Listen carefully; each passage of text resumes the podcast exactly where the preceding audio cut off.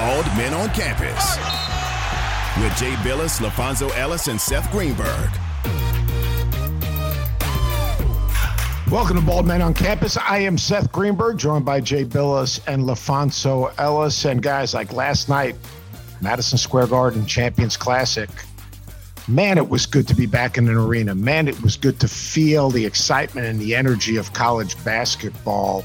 Uh, obviously, we missed one part of the energy and excitement of college basketball, and that's Coach Vitale. And our thoughts and prayers go out to him as he's in this battle against uh, cancer. But uh, just overall, what's your guys' first take on just last night, big picture? Felt normal again to have fans in the stands, and it was packed and uh, loud. Uh, you know, I, I would imagine there were a few beers imbibed and a couple of libations in the crowd, but uh, you know, celebrities all over yourself? the place. Yeah, exactly. Bruce Springsteen was there. Daniel Jones. I mean, there was a there was a big crowd of celebs, uh, but it was really fun, and you you know you could feel the energy that had been missing uh, in big game environments in, in the last uh, last year or so, and it was just uh, you know you're grateful and and excited to have it back. Yeah, I couldn't agree more, Jay. I, I, I had this strong sense of just gratitude sitting there, especially as I watched all the kids uh, come out and warming up and just knowing what they had been through with COVID protocol last year and, you know, getting swabbed up their nose three days a week, et cetera. There was almost like a, almost like a freedom that was going on in the place there, along with the electricity that was going throughout Madison Square Garden. So, I mean, you, you, made a great point. A lot of stars there, and, uh, and, and and former players represent each school, which is really cool. And so uh, R.J. Barrett was there from Duke. They had him on the big screen. He's showing his ring, and all the Duke Cameron Crazies go nuts in the place. And so it was really good to be back, especially in the mecca of basketball, which is Madison Square Garden. I had a blast. And they signed for the Champions Classic for three more years, which is so this will continue these, you know, four storied programs. Even though if you talk to Tom Izzo, he would say we're not a blue blood, but they are a blue blood. He just that's kind of his cause, and every coach has to have a cause. Mm-hmm. So we get to the games, and and the games to me were interesting because no Jalen Wilson for Kansas. Mm-hmm. Obviously, uh, Michigan State trying to find a point guard. Mm-hmm. Uh, I thought that I thought the, the intensity of the game was really good.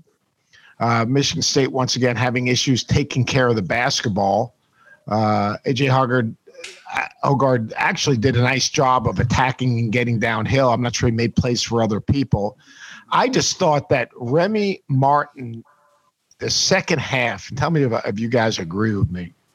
It seemed like he kind of found his his role, his identity of how he fits. Like he picked his spots when to be aggressive. He picked his spots when to get everyone involved. And Ochai Agbaji was was was phenomenal. I thought it was Michigan State's inability to to guard the ball, and I thought that Kansas just getting in a really good flow where they could move the defense side to side and then attack was was a huge difference. Uh, what do you guys think?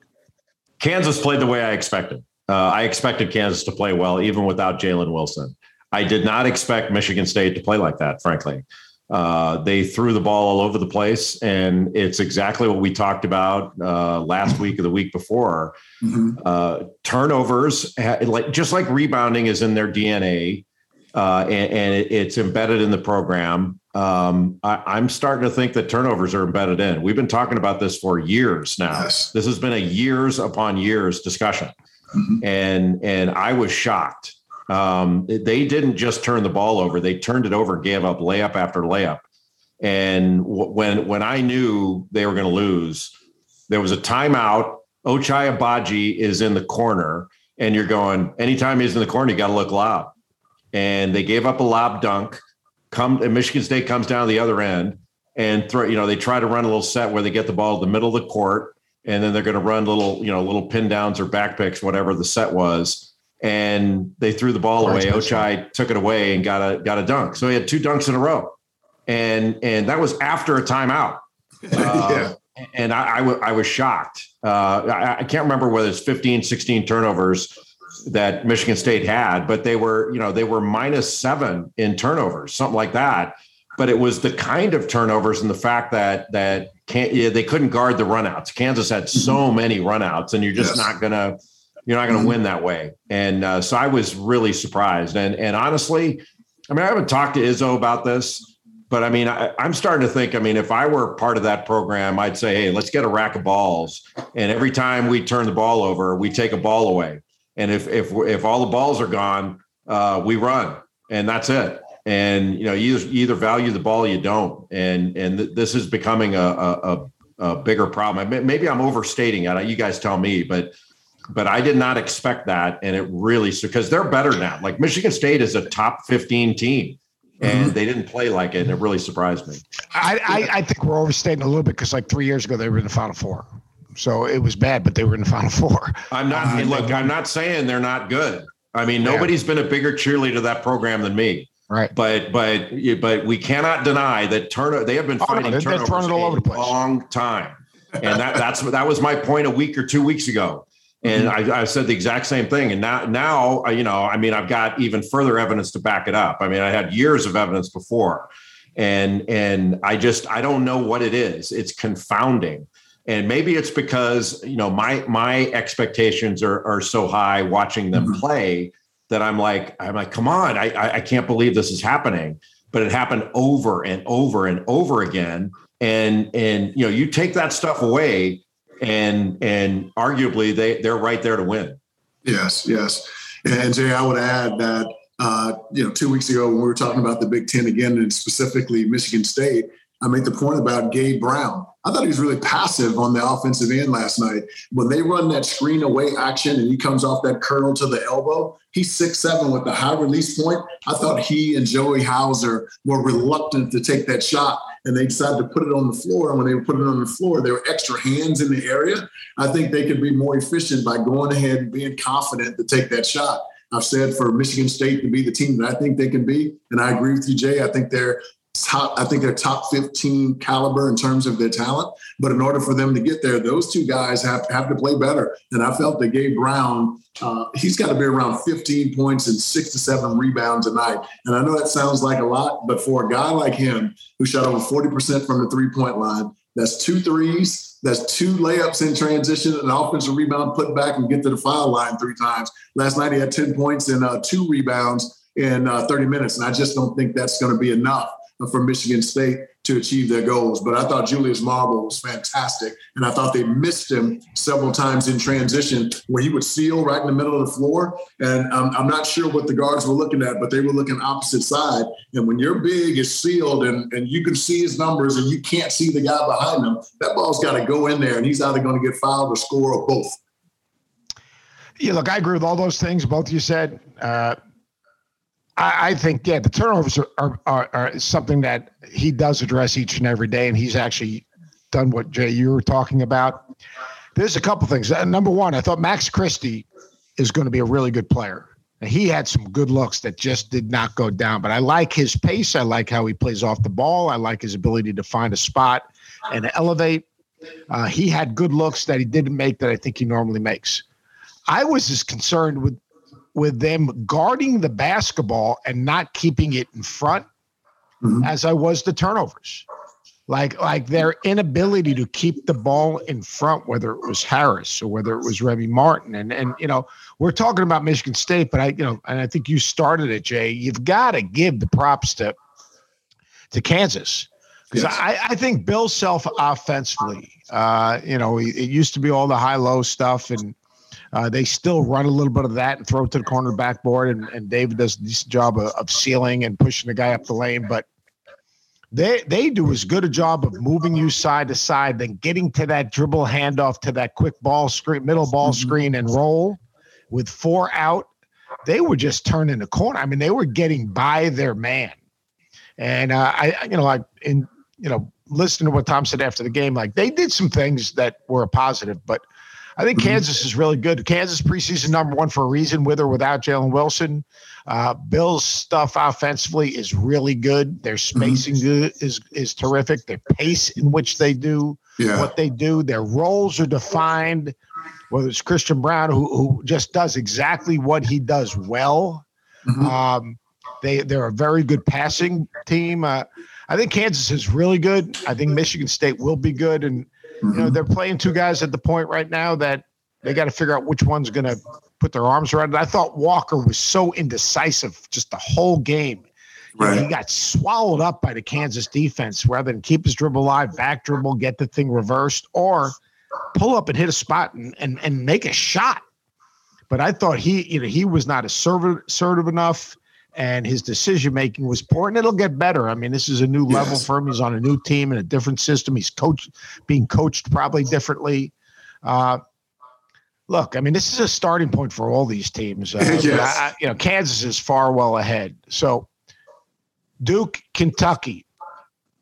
Off the top of your head, first thoughts the athleticism was uh, Seth. You and I were sitting next to each other last night, and you could feel me elbowing you in the ribs, just going. So the athleticism was just crazy. I mean, seeing dudes play above the rim on so many different plays uh, last night, I, I, I, I just couldn't get over the size, the speed, the quickness, and the bounce off the floor between those two teams last night.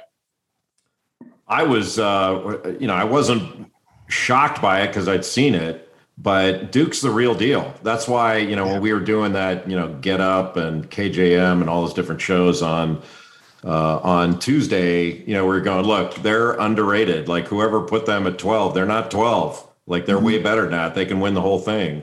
And, you know, they were up 15 when, when all the cramping started.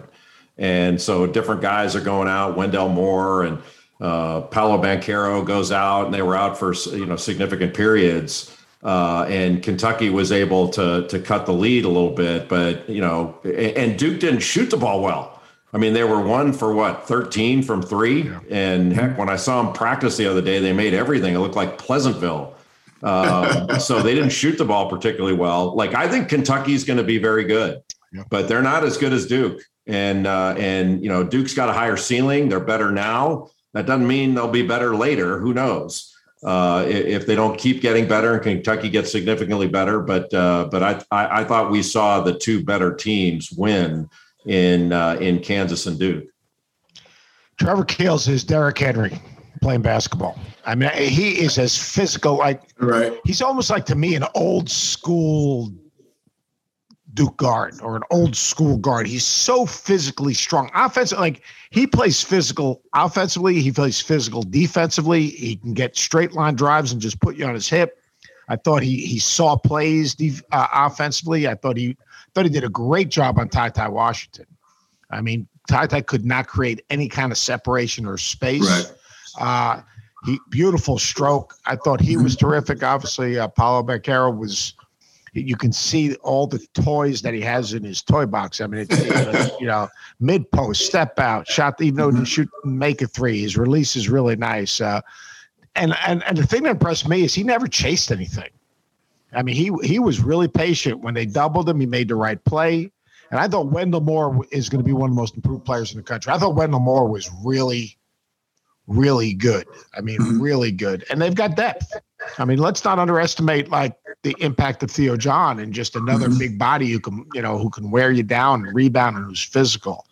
So I, I think Duke was what I thought they were going to be, and I, I think Kentucky is going to be good. I think uh, Sahvir Wheeler. I think that he was terrific in the first half. I thought Duke stayed home on his shooters and kind of made him score over the length and the size in the second half. And I thought that he tried to do too much. Yeah, the ball got stuck in his hands uh, too much, uh, where he yeah, he, he wasn't thinking hockey assist or you know we, mm-hmm. when we saw the shoot around, they were gonna oh, they would penetrate and one pass, making one more, and then driving it again. They never created any of that uh, in the second half. So, yeah. but I do think that Oscar Tshiebwe is like Pac-Man because he goes after every stinking rebound. Deuce McBride was sitting, his former teammate was sitting in front of us last night, and he turns around, looks over his shoulder, and he said, "That guy gets everything. Seth, Jay, that kid had 12 offensive rebounds. I mean, that's absolutely insane. And it, and he and he did it against Mark Williams, who's 6'11, seven feet tall and long. Paolo uh, Banchero, 6'10. I, I, I, agree with you, Seth. I was pretty I was pretty impressed with his ability to be able to rebound on both ends of the floor, but particularly on the offensive end. And to your point about Sahvir Wheeler, said I thought he lost confidence uh, to a degree in in Ty Ty Washington last night, especially in the second half. And that's where he's going to have to get better with his decision making, figuring out how can he get Ty Ty Washington an easy opportunity that Ty Ty can see it go through the net and gain some confidence because, of course, he was only three or 14 from the floor last night. And Ty Ty Washington is a much better ball player than three or 14. Well, they'll be able to get some better shots against some of the other teams they play. But Duke was out in passing lanes. They pressured the ball extraordinarily well. Uh, Wheeler is so quick and fast, but if he gets by you, he still has to finish something at the basket. And and Duke made him do that over and over again, and and make him take tough twos instead of. And they stayed with three point shooters. Yeah. Uh, and Kentucky shot un, well under forty percent for the game. And if it weren't for Tshiebwe getting, you know, a hundred offensive rebounds, that thing would have been ugly. I mean, it would have been ugly. They couldn't get to the free throw line. Uh, Duke outshot them uh, by almost 20 from the foul line, something like that, maybe 17. Mm-hmm. But uh, uh, you know, I thought the game uh, was actually the score was closer than the game felt. Like I, there was never a time during the game that I thought Kentucky was going to win. And usually, you get the feeling that okay, they can win this. And uh, in the second half, you never got the feeling they were going to win, e- even when they had cut it to six with, uh, you know, toward the end of the game. It's just a two possession game, but you didn't think you didn't think they'd be able to score uh, in order to in order to do it. That Duke would have to kick it away, and uh, even with all the cramping and all that stuff, I just I, I just thought Duke showed much better, and and they look to me like they've got the higher ceiling. I mean, Kentucky's going to be good. They're going to mm-hmm. be very good. Uh, and same thing with Michigan State. They're going to be very good. Just because they lost these games doesn't mean they're closed out yes. and doing well the rest of the season. I get that. Agreed. But but they got you know. Uh, let's say this: uh, Michigan State and Kentucky have a heck of a lot more to work on. I would say when they go to practice. Yeah, I agree. And, you know, uh, Fonz on, on the Ty Ty. I think Ty Ty. the game was still fairly close, and I thought he came out and when when Trevor Keels got it going and scored those back to back baskets, I almost thought, and Jay, you know, you were calling the game, and I know, you know, we didn't have our headsets on then, but I thought the Ty Ty tried to make that, all right, I'm going to go get mine now too. Like I'm going to, I'm going to, you know, he took me, he he got in the lane, he drove me to the rim, he put, he hit a, he hit a pull up, Keels hit a pull up, instead of just letting it happen. Mm-hmm. I do think that that that Sahvir got ball dominant, and I think Duke's defense of staying home was a big part of that.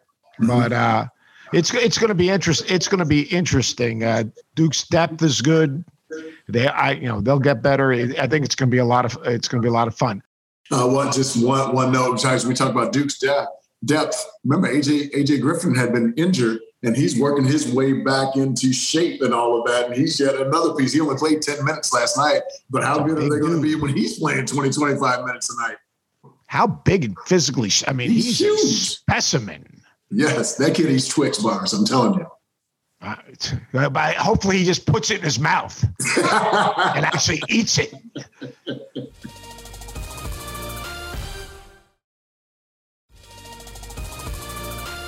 What game last night? Like, uh, you know, just real quickly. Obviously, Gonzaga had a runaway. UCLA had a runaway. Uh, really good balance with Jules Bernard having a, a nice game, but Juzang and, and Jaime Jaquez. Uh, Villanova, 50% of their shots from the three. They shot over 50% mm-hmm. from the three. Had some pretty good input from their front court guys. Texas, although Marcus Carr, just looking at his stat line, terrific. Mm-hmm. You know, Will Richardson, Oregon had a great night. What was the game like? Is there, is there any of those games like that jumped out at you? Said like maybe maybe we learned something. It was Ohio State. I don't know if we learned anything about it, but I, I think it's been consistent with what you, Jay, and I have said about Ohio State. We, with Duane Washington going on to the pros, we were concerned about guard play for them. And sure enough, Meechie Johnson, I think, was 0 for 3 uh, last night. Jamari Wheeler, I think, was 0 for 3 combined. They were 0 for 6 from the field. And EJ Liddell was brilliant, as he always is. I think he had 25 points in last night's game. Uh, Zed Key, 15, I believe, 14, or so he's 14. in double figures. Yeah, so the, the front line performed the way that we thought that they would, but the backcourt, in order for this team to truly be a top 15 team, get to the NCAA tournament, get to the second weekend, they've got to get better guard play. Yeah, for me, and Akron's a good team. You know, John Groce, who used to be an assistant uh, at Ohio State to Thad Matta, is the coach of the Zips, and they're good. KJ Walton's a good player, transferred in from Ball State, and he had a good game against uh, Ohio State. Uh, the game that stood out to me, uh, Seth and Fonz, was uh, was Virginia losing to Navy, mm-hmm. and uh, and that's just something at John Paul Jones Arena you didn't see coming. Yeah. And and it's the first win over a ranked team that Navy has had since David Robinson scored hundred thousand points on Syracuse in the NCAA tournament. Yeah, uh, back in in 1986, and you know for for Virginia to give up 11 threes, I, I, if I remember right, Navy shot like 11 of 21 from three. 11 21. And, yeah, you don't see that, and uh, so that that was you know sort of the ACC uh, you know, having Virginia lose at home, uh, you know, Pittsburgh lost, Georgia Tech lost. Uh, it was certainly not a good night of non-conference games against, you know, what, what people would normally consider an easy part of, of your non-conference schedule. To lose those games is concerning, but it was a little bit concerning for Virginia. And they got to go on the road next week. They go to Houston uh, to play uh, Kelvin Sampson's team, and and that's certainly not going to be uh, that's that's not going to be any easier than uh, than the Navy game. They're going to have to play a lot better to uh, to have a chance in that one.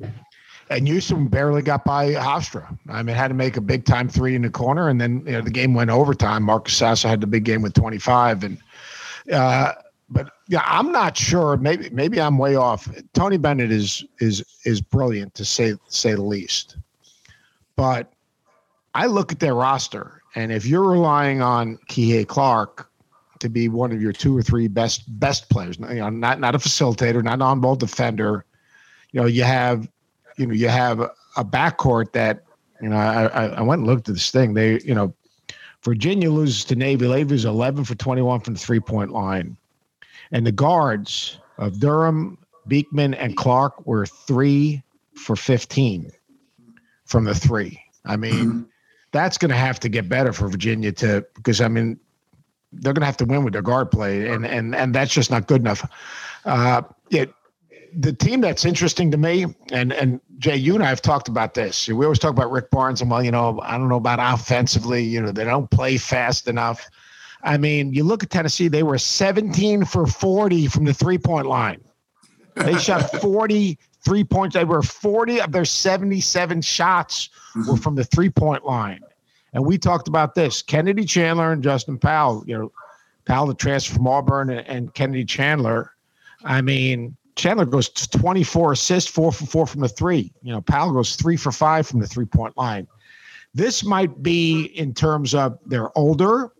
They, you know, Victor Bailey can make shots. Uh, mm-hmm you know, Santiago Vescovi can make plays and, and the game's easier because you got a dominant, you know, what I call ball guard that has a feel, a really good feel for how to play.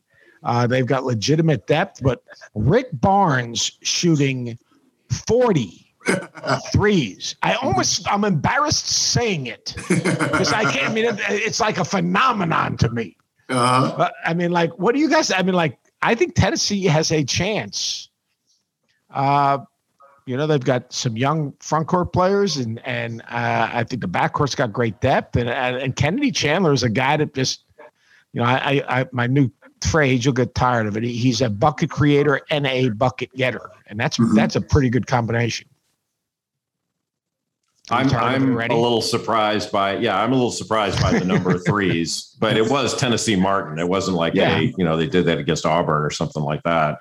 Uh, so yeah, that does surprise me, but I, I want to be able to dig in and see him. I didn't see the Tennessee Martin game, so it's hard to tell what kind of game it was looking at a box score.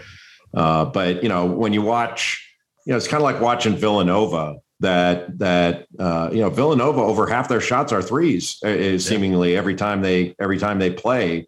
But you never go. It's too many.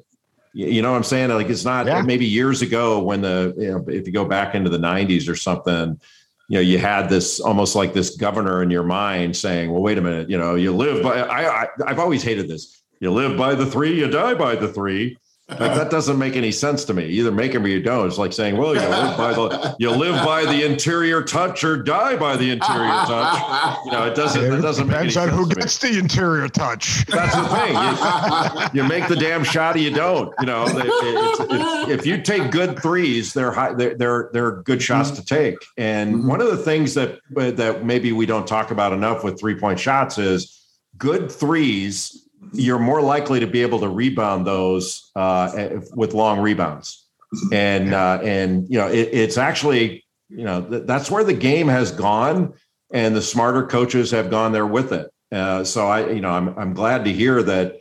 You know, Rick Barnes is shooting a few more. I don't know if 40 is the right. I don't know what the right number is. Is 40 in a game when they shot took 77 shots? I don't. I don't know.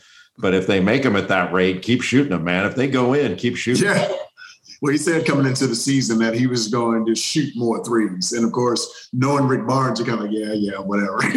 but when you hear about them uh, shooting 40 of them, I mean, that that's a distinct difference between what they had last year and this year. And obviously, they didn't have the guys to be able to shoot them last year. Their best players were more drivers, able to get get into the lane. But uh, Seth, you, you, you mentioned it. Uh, Kennedy Chandler, he's a good three point shooter. Uh, Justin Powell can shoot it. And Josiah Jordan James has been working on his three ball, and he's shot quite a few of them in the uh, exhibition season as well. So when you got when you have a special guard that way who can get in the lane and uh, create plays, now all of a sudden you suck that defensive defense in. If you got guys that can knock them down, to your point, Jay, why not take high quality inside out threes?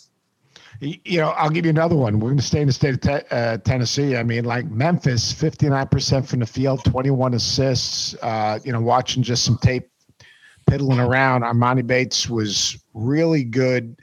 21 assists. You know, like, you know, the big thing was they've got a lot of dudes. Mean, they got a lot of guys.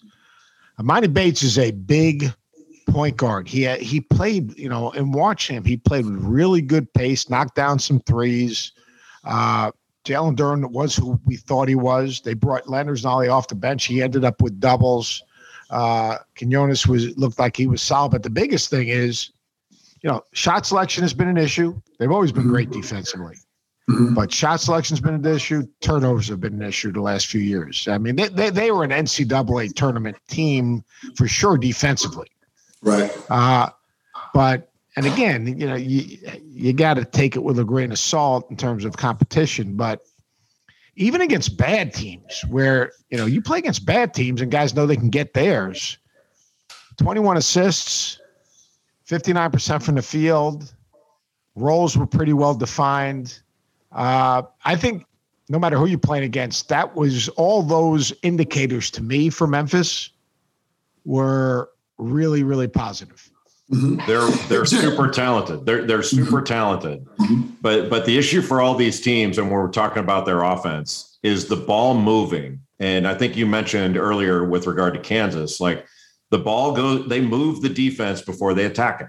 So the ball moves from side to side. Uh, you know, and and David McCormack will, will you know walk his guy up the lane, get an angle, and all of a sudden they got an easy post touch instead of just throwing it into the post on the first side. Stuff like that you know, so for Memphis or Tennessee or Duke or Kentucky or whatever, uh, all these teams like Kentucky, I, I think, you know, I haven't watched the tape yet. I'll go back and watch the tape, but that ball did not move.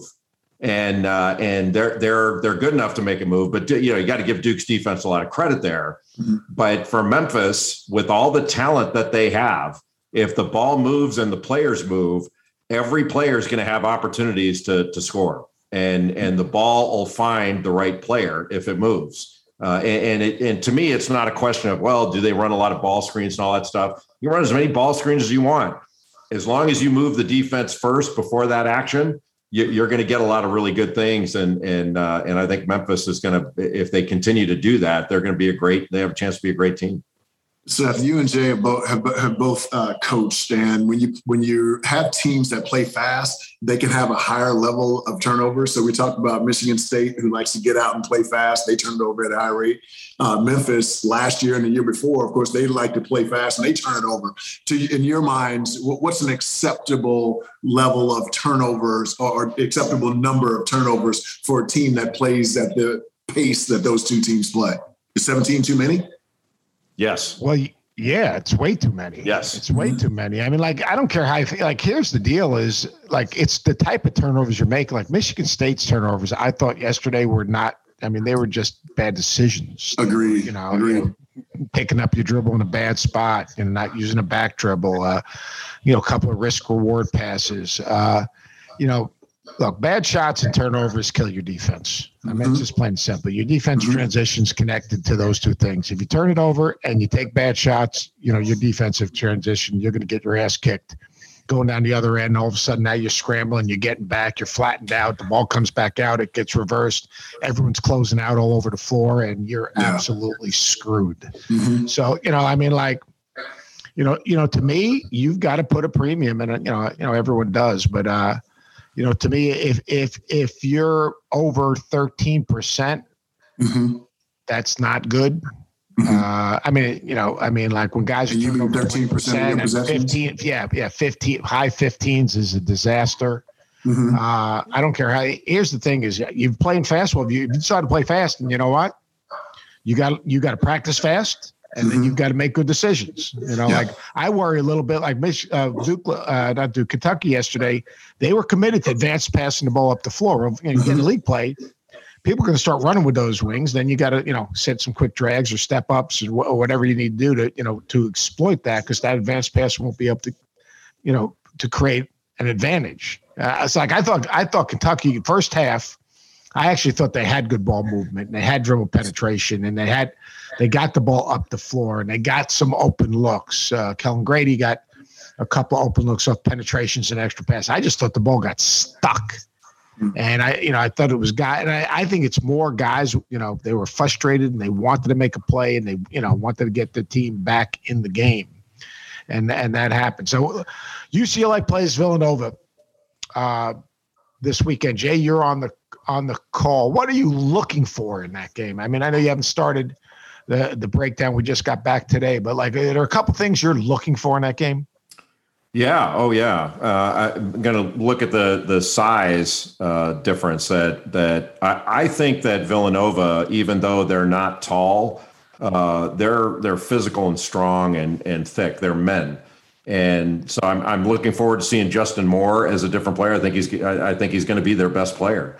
Um, and then for UCLA, I, I think they've got the the best personnel in the country you know, Cody Riley got hurt against Cal State Bakersfield. They were worried it was his left knee. He only played four minutes, so I, I, I think he only scored two points.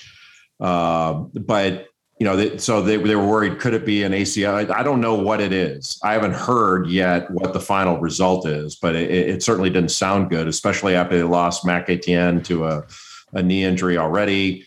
Uh, they lost McClendon to a knee injury in the preseason. Um, so you know, losing if they if Cody Riley's not available, uh, that certainly hurts UCLA. But they got Myles Johnson to be able to put in. UCLA is bigger, and I think they're deeper, uh, and they'll be playing at home. And they were a Final Four team last year. Uh, I think Villanova's got a few more question marks, but I tend to I tend to trust that program with the way they uh, they bring up players and the way uh, with their leadership. And Collin Gillespie is back, and Jermaine Samuels is back, and Brandon Slater's improved. Uh, and they got a couple of good freshmen that I expect are, are going to play.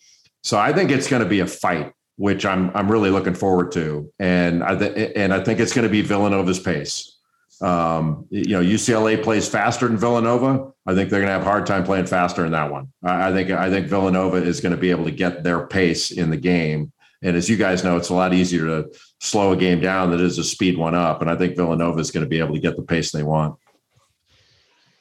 Yeah, matchup I'm looking forward to seeing in that game is uh, Johnny Juzang, of course, gets all the headlines and he's worthy of it. But I think one of the most underrated players in the country is Jaime Hawkins. He matching up with Jermaine Samuels, two really undersized. Uh, they're really threes that play the four spot. I'm really looking forward to those guys kind of linking up and, and interested to see who wins that matchup. Jermaine Samuels, a bit more athletic, a little more explosive off the floor, but Jaime Hawkins, he, he's got everything. He can shoot from three, mid range, and all of that. So uh, that's an intriguing matchup for me in that game. Hey, look, you got Tiger Campbell and Collin Gillespie, which is is going to. I mean, Tiger Campbell so he is a really good player. You got obviously Johnny and Justin Moore, Johnny Juzang and, and, and Justin Moore, and, and Johnny who shot it pretty well again and had an incredible, incredible NCAA tournament. You got Jaime Jaquez, I mean, who's really a very good player. And then, you know, I call it the, him the microwave. I, I had him on the team I took to to Italy. Jules Bernard, who was just a guy that would chase shots. Mick Cronin has done not a good job with him. He's done a great job with him, getting him to pick his spots to be aggressive. I mean, he's wired to score. He's wired to attack. He can shoot a three. He's got pretty good length. He rebounds the hell out of the ball. Uh, so, I mean, you've got great matchups all over the court. And just reading, and I, I haven't watched the tape yet, but just reading and speaking of, of my former players that, you know, are involved with some grassroots basketball out in Southern California, they rave about Peyton Watson. They rave about him. And, they're not like they just said, Coach, he, he's like your kind of guy. He plays his ass off. He can defend. He gets to the glass. He's going to attack. He's not going to back down. And I think that goes to what, you know, Jay, you were talking about.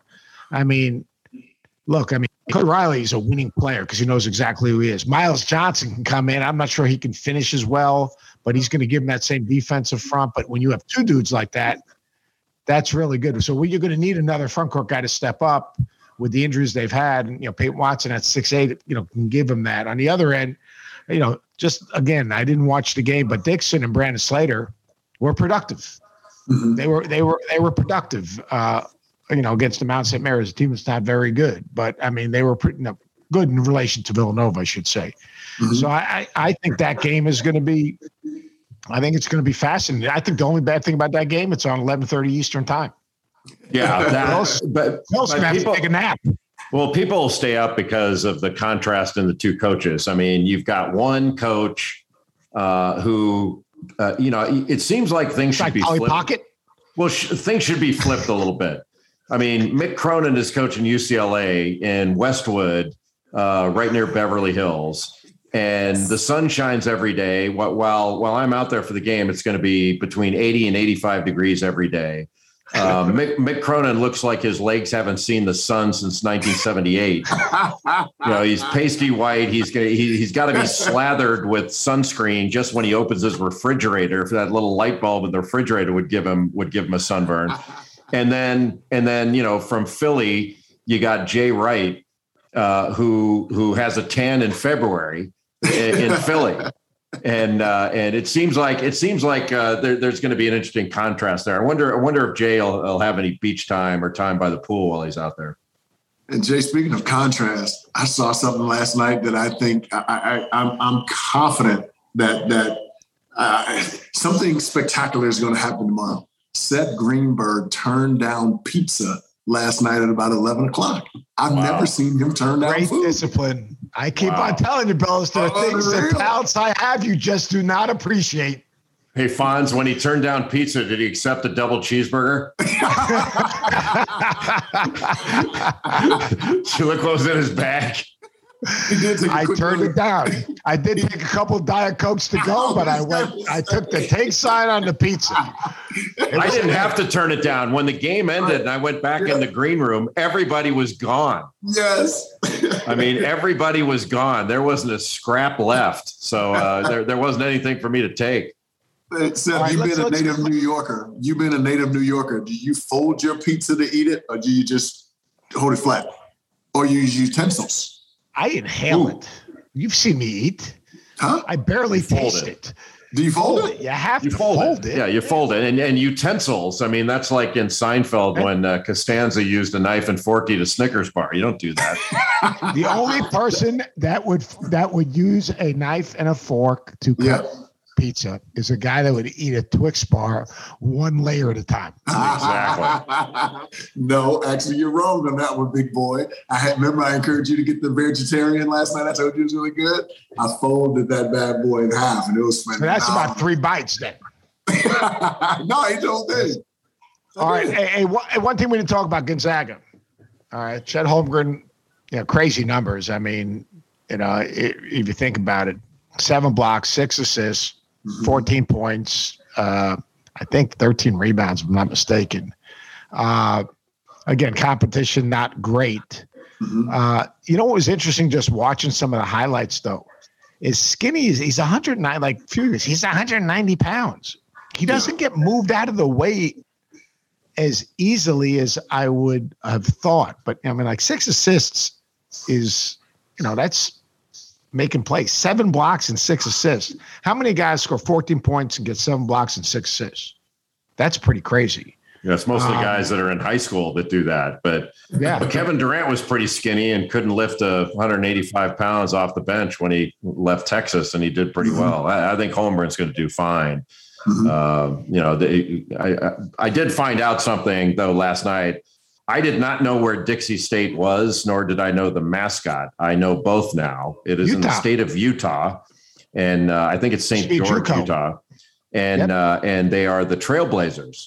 So yes. that's uh, I'll take obscure uh, Division One institutions for 400, Alex.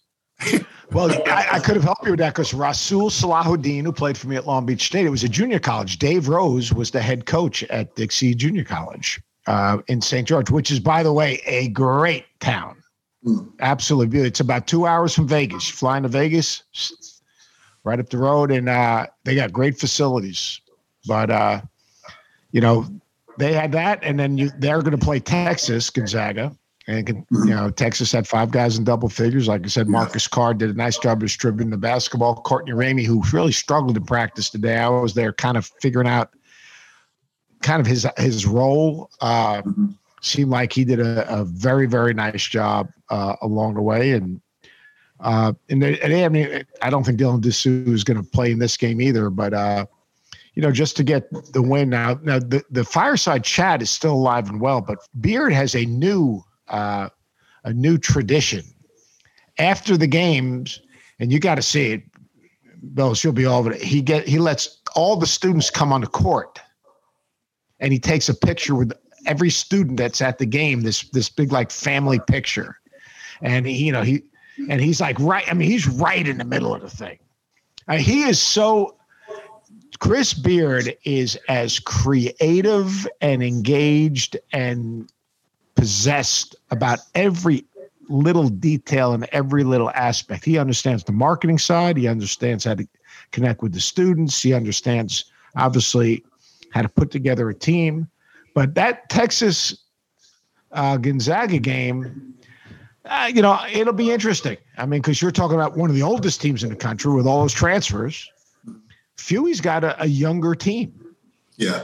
Yeah, he's got a young. He's got a. Yeah, uh, they're not young, but they're a younger mm-hmm. team in, in relation. Now Rasir Bolton. Uh, I, I, he had. It looked like he had a very high level game to transfer from uh, from Penn State. It looked like he played at, at, a really high level, made some shots, gives their backcourt even more maturity, so he doesn't have to rely on, say, you know, uh, Hunter Sallis or, or one of their freshmen. Uh, that'll that that'll be that. I think that's going to be an interesting game. You guys have a feel on that game?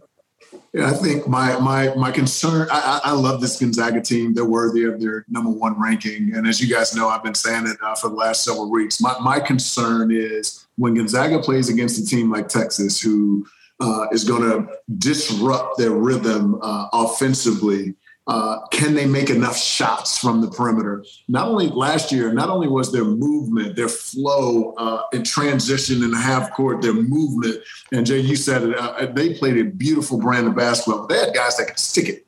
And uh, of course, it's only one game, but they were six of 21 from the three point line. I'm not sure you can beat a Chris Beard, tech, whether he was at Texas Tech or now at Texas, I'm not sure you can beat his defense without the ability to be able to stretch it from the perimeter. Gonzaga's going to have to shoot the ball better from the three point line to have a chance in that game. I have Texas. Gonzaga. Gonzaga can be a, a, top five team all year long and never come close to as good as they were offensively last year. That's how good exactly. they were last year. They they, they they got layups after layup after layup, and it was in the half court too. It wasn't just you know transition layups I've never seen a team play like that uh, in college. Uh, it, it, was it was incredible. The best passing and cutting team I've ever seen uh, on the college level. Uh, but there were, you know, on on Tuesday night, it wasn't just obviously the Champions Classic and and Gonzaga and and, and all that. You know, you mentioned Chris Beard got his first first win at Texas. Tommy Lloyd got his first win at Arizona. Yeah. And Hubert Davis got his first win in North Carolina. Uh, Shaka Smart got his first win at, at Marquette. But he's won some, you know, he's won some games before. But for Tommy Lloyd and Hubert Davis, both of them got their first wins ever. Uh, you remember your first win, uh, Seth? Yeah, Chicago State. Good wow. scheduling. Where is Chicago State? uh, it's in South Dakota. Uh, but you know what? You know, and Brady Manek had had 20 for for Hubert, yeah. and uh, and Caleb Love had 20. Love, if I'm not yeah. mistaken. Yeah, 22. Uh, yeah, and took care of the ball a little bit. And uh, I think Tommy Lloyd. I mean, we haven't got into it much. I think they have a chance to be good. I think mm-hmm. Sean Miller.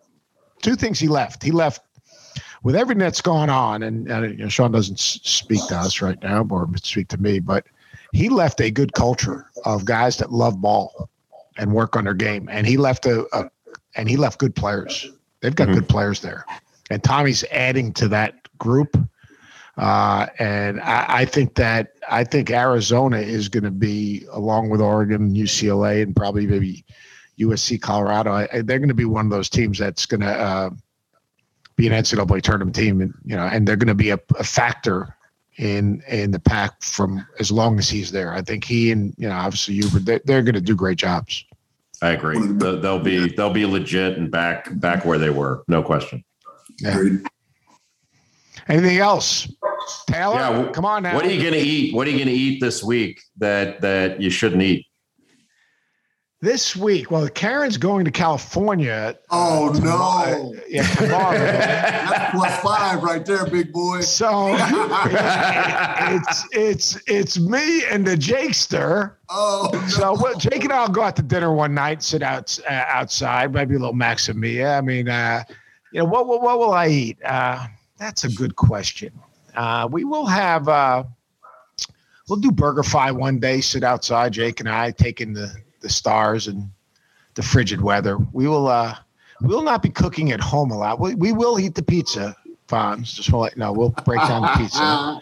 Uh, it won't be as healthy as probably if Karen was here making some healthy piece of chicken and like you know grilled broccoli or something. Right.